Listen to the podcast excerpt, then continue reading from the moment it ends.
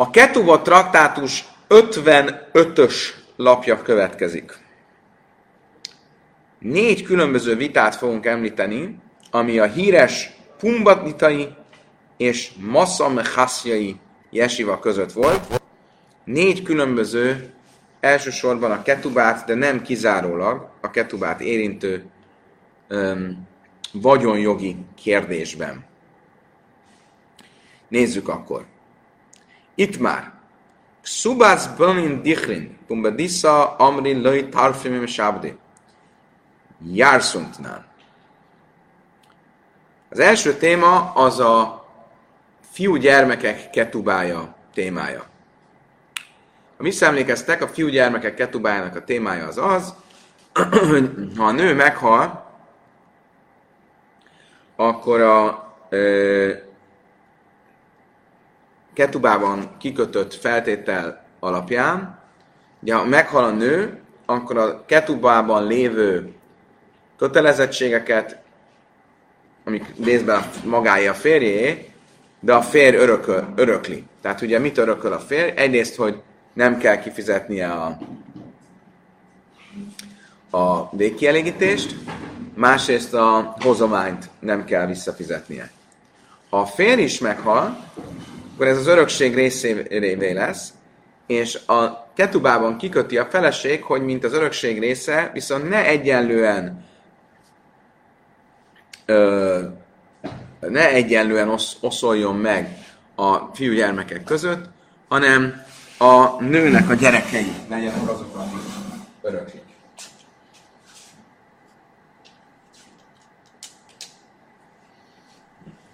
Látig el fog tartani.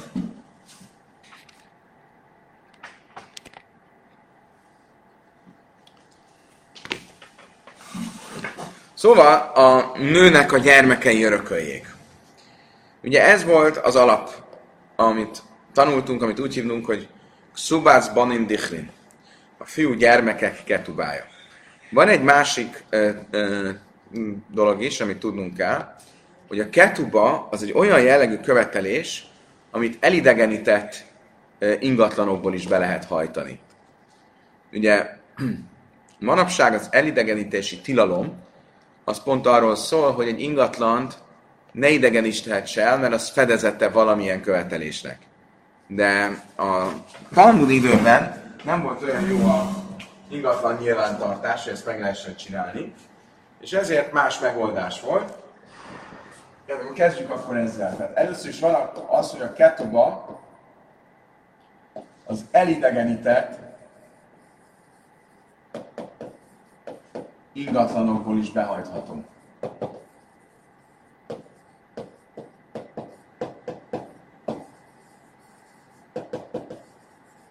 Ugye? Tehát ez hogy néz ki? Itt van a hölgy, kezében van a ketubája. A ketuba, ugye mit, tartalmaz a ketuba? Mondjuk tartalmaz egyrészt 200 zuszt, valamint a hozományt. Miből, ha, ha itt van a férje, a férjének volt egy telke, egy talpalatnyi föld. A férj eladta a telket a vevőnek, ez a férj, vevő. A feleség hiába adta a férfi a, a, a, a, a földet, elmehet a vevőhöz, és behajthatja abból a földből, amit már a férj eladott a vásárlónak. Ez egy másik kérdés, a vevő ilyenkor visszamehet a férjhez, és követelheti a kárát. Ez jelenti azt, hogy az elidegenített tulajdonból is be lehet hajtani. És mi van akkor, hogyha um, a történet kiegészül azzal, hogy van a Subász Banin Dichnin. Subász Banin Dichnin azt jelenti, hogy a férfinek és a nőnek van, vannak gyerekei, ennek a férfinek vannak egy másik nőtől is gyerekei, most egy másik színnel fogunk jelölni, Most a következő történik. Meghal a nő. Ha meghal a nő, akkor a férfire száll a ketubában lévő érték. És utána, ha a férfi is meghal, akkor az a kitétel, hogy ne az összes fiú egyenlően örökölje azt a, az örökség részeként, hanem ezek a fiúk örököljék önállóan. A kérdés az az, hogy ezek után, amikor a kezükbe került most a ketuba, és ezt ők behajtanák, behajthatják-e a már eladott uh, ingatlanon vagy sem? Ez a kérdés. Mi, mit fog mondani erre a Talmud? Attól függ, ez egy vita a Pumbeditai Jesiva és a Massa Machsai Jesiva között. Pumbaditában azt mondták, hogy nem. Nem lehet behajtani az elidegenített ingatlanokból ezt a, a örökösök révén. Miért? Jártuntán. Mert a ketubában a megfogalmazás, amit a, a szerződésben használunk, a ketubában, az az, hogy ha meghalnék, és te is meghalnál, a fiaim örököljék a ketubában lévő követelést. Egy örökség nem ö, válik olyan követelésé, ami behajtható lenne elidegenített ingatlanból. Tehát, hogyha meghal Schwarz úr, Schwarz úrnak van egy, van egy, van egy ö, követelése Grün úrral szemben. Grün úr eladta az ingatlanjait. Ha Schwarz él, akkor a követelés behajthatja az eladott ingatlanokból, de hogyha Schwarz meghal, az örökösei már nem, adha, nem követelhetik. A, nem hajthatják be a követelést az eladott ingatlanokból. E, és a pumberitai vélemény szerint a fiúk, akik öröklik a ketubát, azok azért olyan, mint egy öröklés nem az anyjuk helyébe lépnek, hanem örökösként az apjuktól kapják meg. És ezért nem lehet behajtani. De Bnei Massa Machseja Amri, Tarfimi Misabdi. A Massa Machsei Yeshiva pedig azon az állásponton volt, hogy be lehet hajtani. Miért?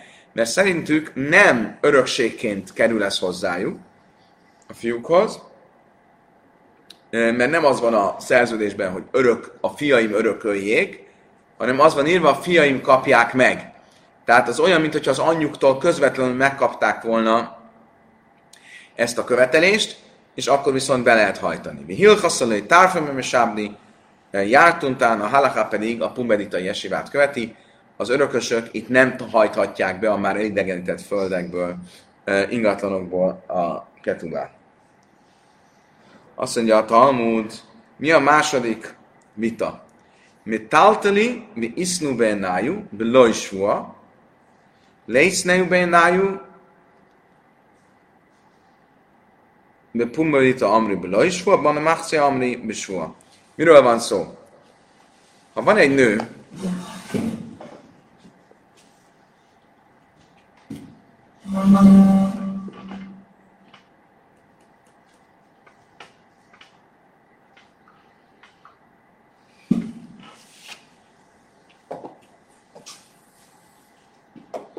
van egy nő, itt van a férje. Ugye itt van a ketuba a nő kezében, és a nő e, megy a férjéhez, hogy behajtsa a ketubát. Ugye akkor eddig ez stimmel. Mi van akkor, ha a férfi meghalt, most ugye az örökösöktől hajtaná be a nő a ketubát. A örökösök azt mondják, hogy hát honnan tudjuk, hogy még nem kaptad meg? Nem lettél kifizetve. Lehet, hogy meg ki lettél fizetve. A nő ilyenkor um, meg kell, hogy esküdjön, hogy még nem lett kifizetve, és az eskü után ki kell őt fizetni. Viszont, hogyha a férfi azt, azt írta a ketubában, hogy ezt a 200 zuszt, ez konkrétan egy bizonyos ingóságból ö, fog ö, behajthatod, akkor tekintve, hogy konkrétan nevesítve van az ingóság, amiből majd be lehet hajtani, és az ingóság még megvan, ezért nem kell eskü. Tehát, hogyha innen hajtja be, akkor nincs eskü. Oké? Okay? Most a kérdés az az, hogyha um, tegyük föl, nevesítve van az ingóság, de az ingóság már nincs meg. Akkor jön a nő, és azt mondja, igaz, hogy nevesítve volt az ingóság a szerződésben, a ketubában, de ez már nincs meg, úgyhogy kérem a föld vagyomból, innen szeretném behajtani, akkor tekintve, hogy látjuk, hogy az ingosság nincs itt, nincs is a nőnél, akkor úgy tekintjük, mintha nem is lett volna nevesítve, és kell eskü a behajtáshoz, vagy nem kell eskü, mert nevesítve lett az ingosság, az már nincs meg, nem tudjuk, hogy mi van vele, másból nyilván nem hajthatta be, és azért ugyanaz az ereje megvan a dolognak, hogy ne kelljen eskü. Mi a válasz erre? Pumbedita szerint nem kell eskü, Massa Máxe szerint kell eskü. Itt is itt követ, a pumbeditai esivát, belajsúa, nem kell eskü. Oké, okay. következő eset. Jiched lametszera. Jiched lára. E, hogyha a férfi nem egy ingó vagyont nevesített, hanem egy ingatlant. Szóval ez az ingatlan. Ebből az ingatlanból hajthatod majd be a ketubát. Jön a nő, azt mondja, kérem az ingatlanomat, akkor nem kell mert látjuk, hogy el ez lett nevesítve, és még nem hajtotta be, bele is volt.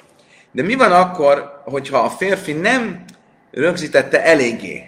Ja, ahhoz, hogy rögzítse a, a, a, azt, hogy melyik ingatlan, ugye régen nem voltak uh, helyrajzi számok, mert nem volt földmérés, meg mit tudom én.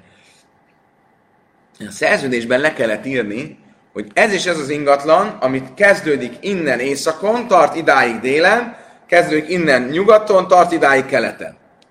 Ö, hát mind a négy határát ki kellett jelölni az ingatlannak.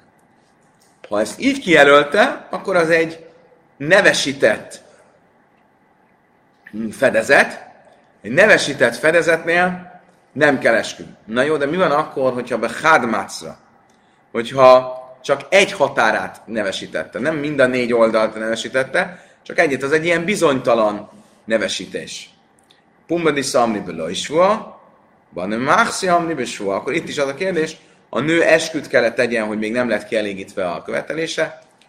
Pumbedita szerint nem kell esküt tennie, Massa Márka szerint kell esküt tennie, Hilchasza be és Álaha az az, hogy nem kell eskü.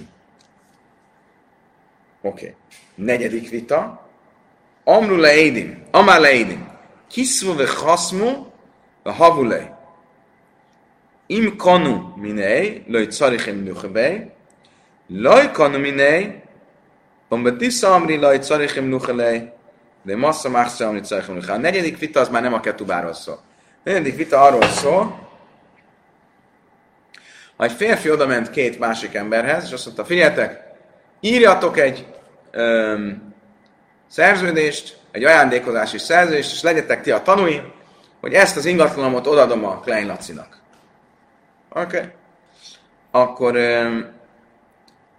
mikor válik ez a szerződés egy érvényes ajándékozás, egy visszavonhatatlan érvényes ajándékozássá? Ugye van egy fogalom, amit úgy hívunk, hogy kinyan szudar. Kinyan szudar az egy szó szerint a kendő birtokba, kendő általi birtokba vétel. Mit jelent ez? Ugye régen a, a tulajdonszerzés, nem régen, a talmudi jog szerint a tulajdonszerzés az valamilyen a, a birtok megszerzésével történik, és a birtok megszerzése az pedig, a, ha egy ingóságról van szó, az az, hogy fölemelem az ingóságot, magamhoz húzom az ingóságot. Egy ingatlan esetében pedig azzal, hogyha valamit csinálok az ingatlanon, fölrakok egy kaput, körbekerítem, valamit kell csinálni vele. De az ingatlan nem mindig tudok valamit csinálni, vagy hatalmas ingatlan, hogy menj, rohanjak körbe, és ott csinálni. Mit lehet csinálni?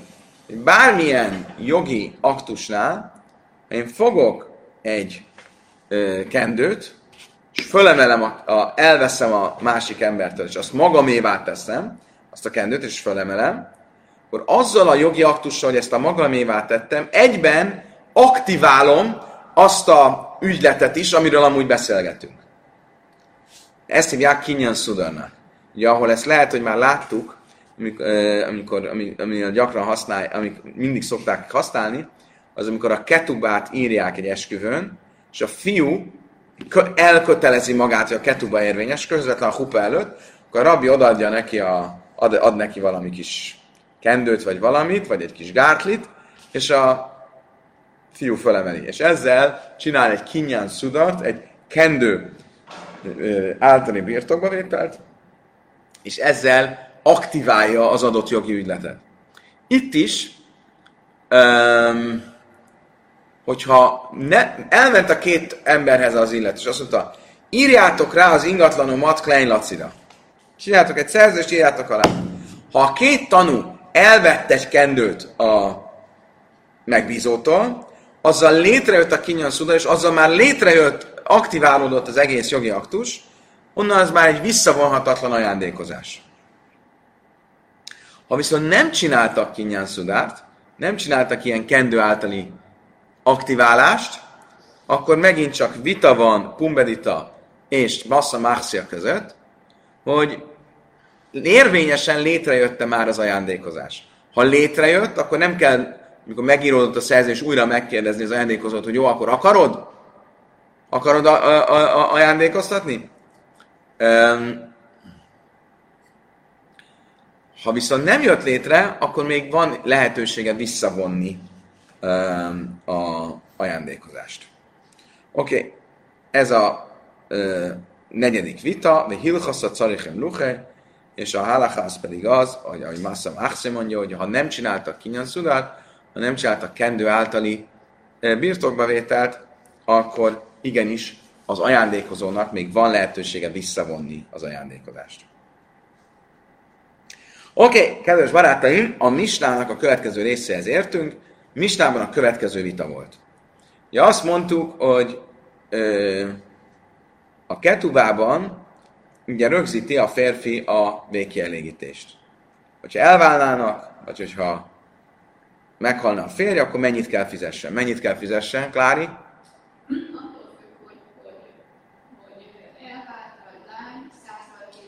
Fantasztikus. 100 vagy 200. Oké, okay. Eh, de azt mondtuk, hogy ez a bázis. Ez a, az alap. Ehhez még hozzá lehet tenni, van egy töj szefesz, van egy töj szefesz szóval van egy, egy, egy bónusz, amit még hozzá lehet tenni. A kérdés az volt, hogyha mondjuk én írok egy ketubát, 200 plusz a bónusz 1000. Ha elválnánk, akkor ki kell fizessem az 1200-at. Kérdés az az, hogyha még a házasság előtt váltunk el, mint jegyesek, vagy a férj meghalt a még mielőtt összeházasodott volna. Akkor is ki kell fizessék a teljes összeget? A bölcsök azt mondták, hogy igen. Mindegy, hogy mikor, ha már megvolt a ketuba, megvolt a eljegyzés, megvolt a ketuba, ha még nem is volt meg a házasság, akkor is e, be, be lehet hajtani az egészet. De Lazarben a zárja azt mondta, hogy nem, amíg még nem volt meg a házasság, nem volt meg a nász éjszaka, addig csak a bázis lehet behajtani. Miért? Mert feltételezzük, hogy a pluszt, a bónuszt a férfi a nász éjszaka örömei miatt és a fizikai együttlét örömei miatt írja bele a ketuába. Az nem volt meg, akkor még az, arra, arra, az, nem, az nem válik aktívá. Itt már Ráv Rabbi Nasson, Chád Amar Rabbi Lazar az Azája, vagy Chád Amar Rabbi Lazar, Chád Amar én Allahak Rabbi Lazar az Azája, Chád Amar én Lazar az Azája. Ráv és Rabbi Nassan vitatkoztak, hogy akkor most a Halaká Rabbi Lazóben a zárját követi, vagy sem. Vagyis a teljes összeget be lehet hajtani még a házasság előtt, vagy csak a bázis összeget lehet behajtani. És nem tudjuk, hogy melyikük, mely, melyikük mondta azt, hogy igen, melyikük mondta azt, hogy nem. Rabbi Nassan és Ráv között melyik, melyik, melyik? Tisztáim, Rabbi Nassan Huda Amar Allah, Rabbi Lazarben a zárja, de Shaminen Leile Rabbi Nassan, de azel Basar undana. Azt mondja a Talmud, én feltételezem, hogy Rabbi Nassan az, aki azt mondja, hogy a halakha Rabbi Lazarban az áját követi, Mert látom, hogy Rabbi Nassan másutt is ilyen feltételezett szándék alapján ö, dön, ö, ö, megy. Magyarul, ha van egy feltételezett szándék, akkor azt elfogadja jogilag érvényes szempontnak. Itt is mi van? Nem tudjuk, hogy a férj miért írta bele a, a pluszt, a, a bázis fölötti plusz összeget. Feltételezzük, hogy azért, mert a nászészaka öröme mi, mi miatt, és mivel a nászészaka örömei nem voltak meg, ezért nem kell kifizetni a teljes összeget. De ez csak egy feltételezés, egy feltételezett hátsó szándék. Kérdés az, hogy egy feltételezett hátsó szándék az egy érvényes, jogilag érvényes szempont. Rabbi Nosson másút már azt mondta, hogy igen, ez egy érvényes szempont, és ezért feltételezem, hogy a kettőjük közül ő az, aki Rabbi Lazarben az árját követi. De Amar Rabbi Nosson, a lachak Rabbi Simon se zuri be Hol láttuk azt, hogy Rabbi Nosson a feltételezett szándékot egy érvényes jogi szempontnak fogadja el. A halálos beteg esetén. Van egy fogalom, amit úgy hívunk, hogy schivmerá. A halálos beteg. A halálos beteg az az, aki a, a halálos ágyán fekszik, és mindenféle parancsokat osztogat. Normálisan valaki azt mondja, csináld ezt, csináld azt, csináld azt, az nem egy igazán, ez még nem egy, nem egy eléggé erős jogi dolog. Tehát mondjuk szerződést kell írni, kell csinálni kinyán szudárt, tehát ez a, a kendő általi birtokba vétel, mindenféle jogi aktushoz. De egy halálos betegnek el nincs ideje. Ő örül, hogy meg tud szólalni. És ezért egy halálos betegnél maga, hogy ő mond valamit, annak már sokkal erősebb jogi ö, relevanciája van. Egyrészt. Ez az előnye a halálos beteg státusznak, jogi értelemben. A hátránya viszont az, hogyha felgyógyul az illető, akkor visszavonhatja azt, amit ott mondott. Oké? Okay? Tehát halálos beteg azt mondja, adjátok ajándékba a boltot a kisfiamnak. Oké, okay? akkor oda kell adni a kisfiamnak, pedig nem volt szerződés, nem volt semmi. Másik oldal viszont, hogyha felgyógyul, akkor visszavonhatja. Ugyanezt egy szerződést nem teheti meg. Ha csinált egy ajándékozási szerződést, egy egészséges ember, akkor nem vonhatja vissza később. Oké? Okay? Most. Mi a konkrét eset, amiről itt beszélünk? Halálos beteg azt mondta, írjatok getet a feleségemnek. Ugye nem akarta, hogy a felesége özvegy legyen. És azt mondja, írjatok egy getet a feleségemnek. De nem mondta, írjatok és adjátok oda neki.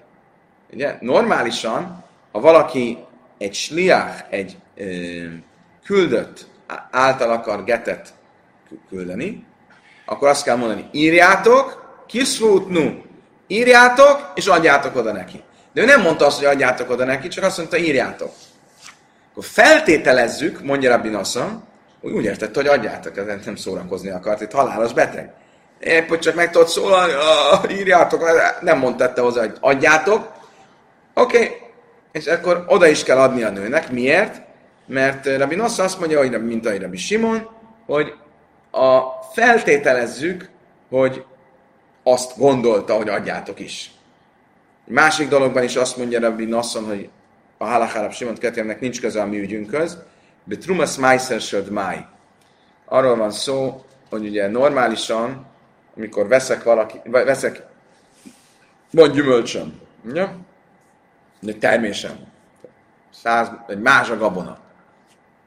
Abból le kell, hogy vegyem a trumát, egyszer. Utána le kell vegyem a mászert, kétszer. Most a trumából ö, is, ö, ugye a trumát odadom a kohénnak, a mászert odadom a lévinek, és utána lehet belőle enni. És a trumából is le kell venni a mászert. Ugye az úgy néz ki, ha mondjuk volt ö, Bocsánat, mutassák, tehát a mászerből is le kell lenni a trumát. Hát ugye volt... Ha, ha van... Ha van 100 kiló almám, akkor 10 kiló, bocsánat, 2 kiló abból az megy trumának, a kohénnak, 10 kiló megy mászernek, tizednek, a lévinek, de ebből a 10 kilóból is le kell venni egy kilót, ami trumas májszer. A a tizednek a trumája. Ugye ez is megy a kohénnak. Oké? Okay? A végén a kohénnak lesz 3 kg almája, a Lévinek pedig lesz 9 kg almája. Oké? Okay? Most. Van egy fogalom, amiről tanultunk már, amit úgy hívunk, hogy máj. Tehát máj az, az normálisan ezeket az adományokat, ezeket a tulajdonos kell megcsinálni, mielőtt piacra viszi, miatt eladja az árut.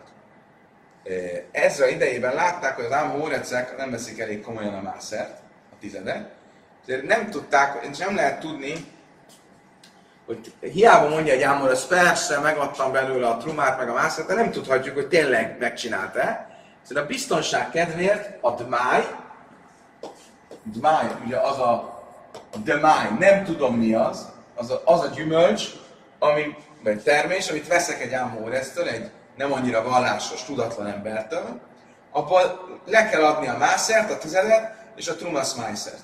És a tizednek a tizedét, ami megy a kohinnak. És csak utána lehet belőle enni. Mi van akkor? De mi, ez csak egy rabinikus előírás, ugye? Miért? Mert nem tudhatjuk, hogy mi van velem. Mi van akkor, hogyha én ezt levettem, és utána összekeveredett a trumas májszer, ez összekeveredett az egésszel. Nagy probléma, szó lesz, mert az egész lehet, hogy most, mivel össze van keveredve, csak a kohén lehetné meg. Ez egy nagyon nagy veszteség. Erre azt mondta Simon, ebben az esetben vissza lehet menni az eladóhoz, és megkérdezni tőle még egyszer, te adtál belőle mászert? És hogyha azt mondja, hogy igen, hiába egy ámhórecről van szó, elhihetjük neki. Mert itt már egy olyan nagy veszteség lenne szó, amiben nem kell ennyire elővigyázatosnak lenni. Oké, okay, ezt is mondta Rabbi Simon, és erre is azt mondta Rabbi Nosson, hogy követjük Rabbi Simon. De mindenképpen, ami minket érdekel, hogy Rabbi Simon másik mondásával kapcsolatban is Rabbi Nosson azt mondta, hogy Rabbi Simont kell követni. Mi volt ez a másik mondás? Az, hogy ha a férfi azt mondta, a beteg férfi, halálos beteg, írjatok getet a feleségemnek, akkor írni kell és adni kell. Oké? Okay? Miért? Mert a feltételezett szándékot követjük, ami az, hogy ne csak írjatok, hanem adjatok is.